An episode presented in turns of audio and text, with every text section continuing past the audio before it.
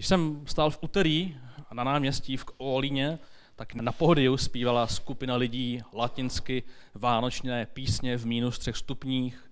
Lidé popíjeli svařák, všude svítila světýlka. A já jsem si říkal, jaký je to zvláštní moment, že jsme v naší lehce ateistické společnosti každý rok měsíc vyzývání k tomu, abychom prožívali advent. Říkal jsem si, že to je zvláštní a že to je ale zvláštní milost. Že nás naše společnost vede k tomu, abychom se zastavili, abychom očekávali něco dobrého, abychom oslavovali boží narození. A tak jsem si říkal, je to opravdu příležitost. Že lidé sice mluví, že celý ten prosinec je pouze o schonu, ale, ale v podstatě nám naše společnost nabízí měsíc, abychom ho využili jinak než ty předchozí. Jestli se mně a vám to daří, to už je druhá věc. Ale každotýdenní zapalování svící s poselstvím je vhozená kavice do každé rodiny i do života každého z nás. Protože je, je to jenom na tobě, jak si ten advent vytvoříš, jak si ho uděláš. Někdo může bilancovat, jak se mu podařil ten rok, můžeme se rozhodnout navštívit lidi, který nevidíme běžně, nebo jít večer na trhy, mít opravdu postní období. Já jsem poprvé v životě otkal člověka, který byl asi 25, pozval jsem ho na oběd a on řekl, já dodržuji postní období. Říkám, aha. A takže se mnou tatarák. A on řekl, tak jo. Takže to úplně nevyšlo, ale říkal, že, že, že to byl jenom jeden prořešek. A už to bylo pro mě vzácný, že někdo o tom pustu vůbec, vůbec přemýšlí. Můžeme si číst různé biblické pasáže, dívat se na video. Prostě adventní čas je specialita naší západní i české kultury. U nás se dokonce čeká na Ježíška, což někdo nese špatně, ale, ale vemte si to. Naše společnost vám říká, prožívej advent. Prožívejte advent, zapalujte svíce, přemýšlejte nad tím. Bereme to jako příležitost. A tak na třetí adventní neděli zapalujeme rů, růžovou svíci, takzvanou pastýřskou, která vyjadřuje radost z toho, že postní období je téměř u konce, teda pokud jsme nějaké, nějaký pust měli. A adventní období prý získává slavnostnější ráz. My můžeme říct, že potom nepustu bude ještě více jídla. V minulosti lidé o stříbrné neděli se prý připravovali na příchod Ježíše jako na nejvzácnější návštěvu a důkladně uklízeli. Koukal jsem, že i naše společnost na ten úklid reaguje a tak na mě každý den teďka vyskakuje reklama, že nejlépe s naším robotickým písavačem Xiaomi Robovan za 9999 korun nově stříletou zárukou můžete uklidit svůj byt. Rozšířená záruka na komponenty, které očekávám asi ani normálně někdy rozbijou. Přesto míří na nás reklamy, ale je pouze na mě, co já s tím vším udělám. A tak můžeme na Vánoce nadávat, že je to schon a že musíme kupovat dárky, ale každý z nás si vybírá, jak ten měsíc prožije. A tak já se sám osobně i s rodinou snažíme každý rok to lépe zvládnout, lépe se na to připravit, sbírat inspiraci. I od některých z vás jsme letos převzali inspiraci, jak to udělat lépe.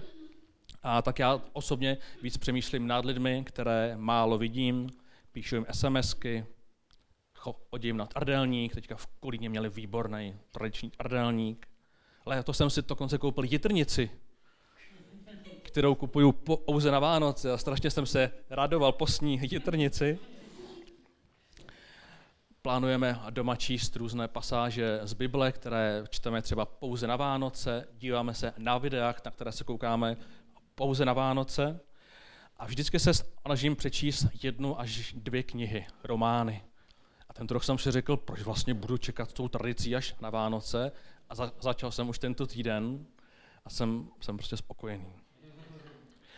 Pokud bych se ovšem nerozhodnul, že tu mám advent, který mi dává vhozenou rukavici, jak ho chceš prožít, co s ním chceš udělat, tak bych se možná žil a jel ve vleku, co ještě musím a koupit a zařídit a udělat a, a v práci. Jednoduše moje úvodní zamyšlení o třetí adventní neděli je, že Vánoce jsou příležitost, kterou každý z nás může uchopit a naplánovat si tak, aby tím oslavil Boha, oslavil svoji ro, rodinu a byl s těmi, na které třeba nemá čas. Ale my skočíme teďka do Bible a podíváme se, co zajímavého můžeme ještě pro adventní čas získat z příběhu narození. Vánoce a narození Ježíše jsou o naplnění velké naděje a také o schopnosti tu naději očekávat. Poselství se tady jmenuje umění očekávat dobré věci. A tak když čteme no, nový zákon a evangelia, tak si všimneme, že s tím, co evangelista Atouš píše v souvislosti s narozením Ježíše o velkých mudrcích, kteří přinesli velké dary. Marek se o tom ani nezmiňuje, protože to je akční člověk, ten rovnou skočí, Ježíš bylo 30 a, a dělá spoustu dobrých věcí. Jan ten filozoficky a začne ustvoření světa, že Bůh byl to slovo a skrz to slovo se něco stalo. A o Lukášovi víme, že se hodně zaměřuje na, na obyčejné lidské příběhy a taky v tom příběhu narození vidíme, co Bůh provádí s úplně obyčejnými li, li, lidmi. Čteme, že andělé se vstupují na zem a potkávají pastýře na noční šichtě. Kdo prosím vás dělá noční šichty? Takže pouze Erik, tak Eriku, i na nočních šichtách pán Bůh může jednat. Bůh si ke své komunikaci používá 84-letou seniorku, důchodkyni, která desetiletí žije bez manžela a neznámého muže, který je označen pouze jako spravedlivý. A než se dostaneme k jejich jménům a přečteme si ten příběh z Bibli, tak si znova připomeneme, co se děje v roce 0, respektive minus 4, kde se Ježíš prý narodil. Protože je to velmi, velmi komplikované ob, ob, ob, období. Herodes Veliký sice postavil nebo obnovil Šalamounův chrám, ale byl znám svojí krutostí. Izrael ležel mezi e- Egyptem na jihu, římskou říší a pradskou říší na, na severu a mužové jsou každých pár let posíláni od rodin, aby zabíjeli něčí nepřátele. Vládnoucí třídou v Izraeli jsou takzvaní saduceové, kteří odvozovali svůj původ od levického kněze Sádoka a fungovali teprve od pakabejského povstání od roku 186 a zanikli roku 80, kdy byl chrám zbořen. Kladli důraz na doslovný výklad zákona, který byl problematický, o trošku předem, ano. E, kladli důraz na doslovný výklad zákona, a který byl problematický pro churčí vrstvy a proto vůbec nebyli oblíbení a obyčejní lidé se přikláněli k druhé skupině, kterou známe pod jménem farizeové. Saduceové se sice snažili udržovat duchovní život, ale nakonec byli více politiky a starali se o své majetky. Tehdejší doba byla zkrátka velmi komplikovaná a, a naděje na jakoukoliv zmaninu se rovnala spíše zázraku, a to ještě velmi nereálnému. Bylo zvykem očekávat Mesiáše a opravdu během toho roku nula povstalo několik mužů a vytvořili ozbrojené povstání, které bylo krutě, velmi krutě potlačeno. A pokud vnímáme tyto historické souvislosti, pochopíme, že příběhAny a Simeona je o to významnější. Protože očekávat naději v období blahobytu, kdy všeho máme dostatek, je mnohem jednodušší, než očekávat v momentě, kdy každý rok ztrácíte své příbuzné, přátele, žijete v hladomoru a prostě víte, že se to pořád bude opakovat, protože žijete ve středu konfliktu současného světa. A pojďme se kouknout na ten příběh. V, Jer, Jer, v Jeruzalémě žil muž jménem Simeon. Byl to člověk spravedlivý a zbožný, očekával potěšení Izraele a duch svatý byl s ním. Jemu bylo duchem svatým předpověděno, že neuzří smrti, dokud nespatří hospodinova Mesiáše. A tehdy, veden duchem, přišel do chrámu. Když pak rodiče přinášeli Ježíše, aby splnili, co o dítěti předpisoval zákon, vzal ho Simeon do náručí a takto chválil Boha. Nyní propouštíš pokoji svého služebníka, pane, podle svého slova, neboť mé oči viděli tvé spasení. A o ženě čteme, prorokyně Anna byla již pokročilého věku. Když se jako, dívka provdala, žila se svým mužem sedm let a pak byla vdovou až do svého 84. roku. Nevycházela z chrámu, ale dnem i nocí sloužila Bohu posty i modlitbami. V tu chvíli k ním přistoupila, chválila Boha a mluvila o tom dítěti všem, kteří očekávali vykoupení Jeruzaléma. Umění očekávat dobré věci tedy nesouvisí s tím, co vidíme kolem sebe. Jde o velmi silné vnitřní přesvědčení. Přestože dnes žijeme v období nejdelšího míru v dějinách lidstva, máme teplo, světlo, byty, domy, cestujeme svobodně po České republice, někdo dokonce po celém světě, máme přebytek jídla. Přesto často reptáme a býváme negativního ducha. Simon a Anna ukazují jako obyčejní lidé, že v době politické i duchovní nestability očekávají dobré věci. Nejsou to mládíci, jsou to lidé, kteří pamatují válku královny Kleopatry s Cezarem. Zvraty v celé říši pamatují krvavý nástup Héroda a jeho příbuzných, vraždění hlavních knězů, vedlejších knězů. Znají hladomory, Přesto čteme, že v jejich nitru je očekávání, že věci budou lepší. Simeon očekával potěšení Izraele, byl veden duchem. Dokonce mu stačilo vidět miminko, aby mohl v klidu zemřít. Ani on, ani Ana nikdy totiž ne, ne, neviděli Ježíše dospělého, protože dalších 30 let, o té, co se zaradovali z naděje, 30 let se nedělo Vůbec nic. Prostě se nedělo vůbec nic.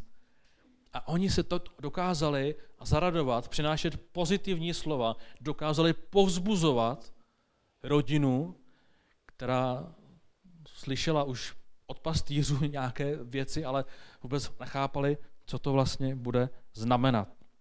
A tak tam čteme, Ana o tom dítěti mluvila všem. Já to úplně slyším.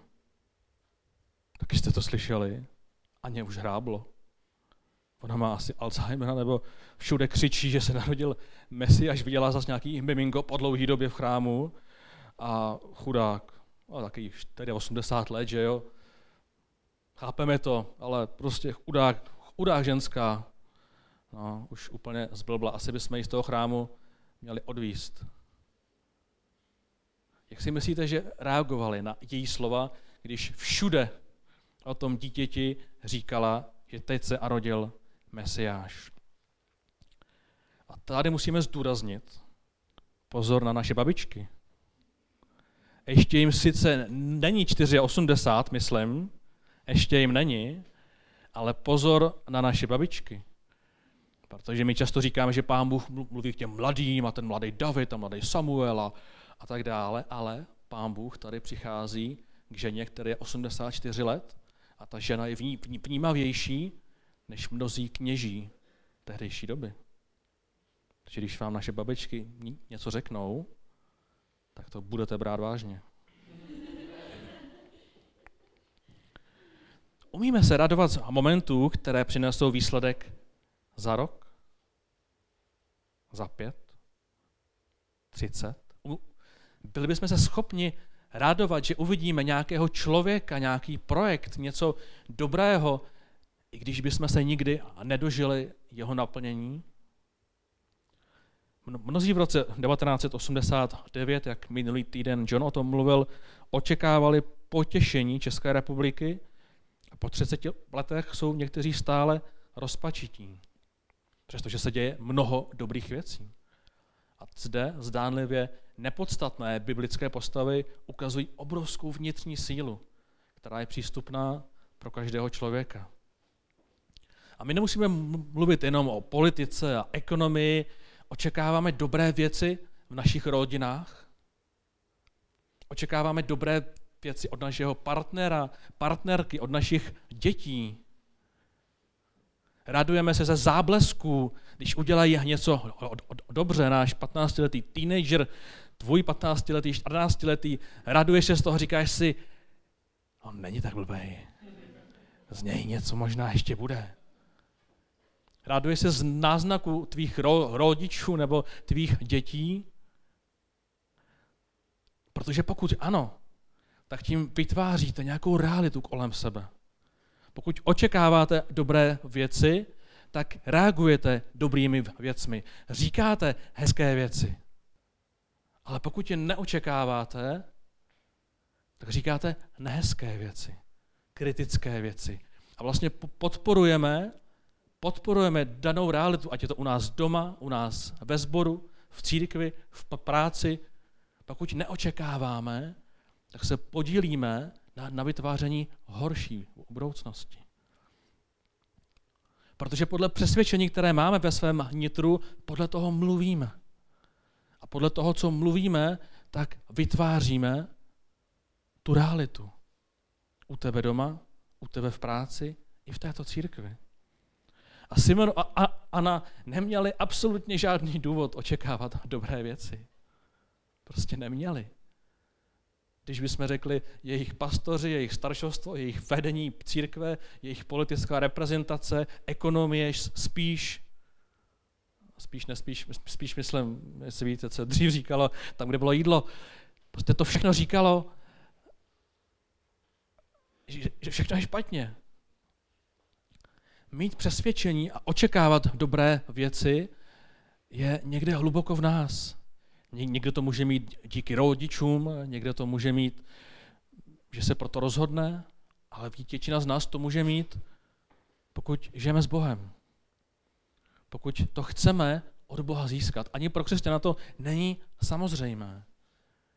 Ale je, je to něco, je to umění, které Pán Bůh ukazuje na stránkách celé Bible. Neustále říká, je tady nějaká naděje, něco se změní, něco se zlepší. A ti, kdo to očekávají, tak se toho můžou i dotknout. A někdy to jenom zahlédnou. Semenu a Ana zahlédli, řekli, tenhle člověk to tu změní. A já už to neuvidím. A možná, možná, že ani její děti už to neviděli, protože pokud jí bylo 84 a jejím dětem bylo třeba 40, tak za 30 let možná vnoučata zahlédli Ježíše. A tak jaká přesvědčení vládnou ve tvém nitru?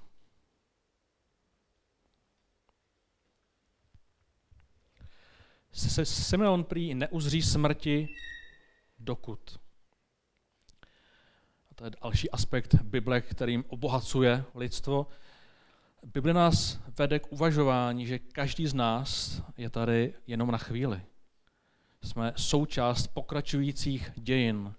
Chvíli tu pobudeme, každý z nás něco uděláme a potom odcházíme. Simeon, jak, jak už jsem říkal, nikdy neměl vidět řešení, neměl vidět, co Mesiáš dělá. On se měl jenom zaradovat a tou nadějí nakazit další lidi. A tak možná i někteří z nás mají prostě jenom pozbudit další lidi. Prostě přinést ně, něco hezkého, motivačního. My jsme i rostli v očekávání, že musí být stále boží probuzení a že všechno musí být stále skvělé. Ale prostě v Bibli tohle nikdy neexistovalo a vždycky existovalo jenom nadějní lidé uprostřed jakéhokoliv času. Šalamón byl pozitivní uprostřed blahobytu, král David očekával zmaněny, když ho vyhnali vlastní děti z baráku. A Abraham vyšel na, dlouhou životní cestu, kde vůbec neviděl kam. Ti všichni v sobě nosili kus nějakého očekávání, že věci budou dobré. A tak umění očekávat pro mě vychází z několika přesvědčeních a našli bychom jich mnohem víc ale ty, co se vztahují k těmto dvou osobnostem, tak bych dal takové tři myšlenky. Je to uvědomění, že nás jednou čeká lepší život a proto dnes zvládneme vše, co nás potká na naší zemi. Vnímáme se jako součást pokračujících božích dějin, kde si v České republice, kde si v Kolíně, jako důležitou součástí našich dějin. Takže uvědomění, že jsme součástí něčeho mnohem většího. Druhý bod je, že důvěřujeme Bohu, že náš život je prostě takový, jaký má být a my jsme aktivní v jeho samotném utváření. Ně, někomu se nevede tak dobře, někdo se má hodně dobře, ale znova Simon a, a Anna prostě nežili v hezkém čase, ale rozhodli se, že přijímají tu etapu a sloužili v tom chrámu. Proč by tam sloužili, když to bylo beznadějný? Prostě oni přijali, že jsou v nějaké životní etapě a že budou dělat to, co je správné. A aktivně, aktivně se podíleli na jeho samotném utváření. A třetí z úplně z příběhu nevyplývá, ale je velmi samozřejmý. Obklopujme se lidmi, kteří v nás podpoří toto myšlení, abychom měli či, čílu, sílu čelit omluvám, kritikám a náladám, kdy, tady mám slovo morous, kdy nás někdo prostě ovlivňuje, že všechno je prostě mnohem horší, než se zdá. Obklopujeme se lidmi, kteří nám pomohou do tohoto myšlení vkročit. Já jsem v podstatě v závěru svého kázání, ale včera jsem nad tím prostě přemýšlel a, a, a říkal jsem si, opravdu věřím, že když to řeknu o příběhu dvou lidí, že se teďka změníme? Nebo ne každý potřebujeme změnit, ale že najednou uvidíme všechno jinak, našeho partnera jinak, náš sbor jinak, naší práci jinak.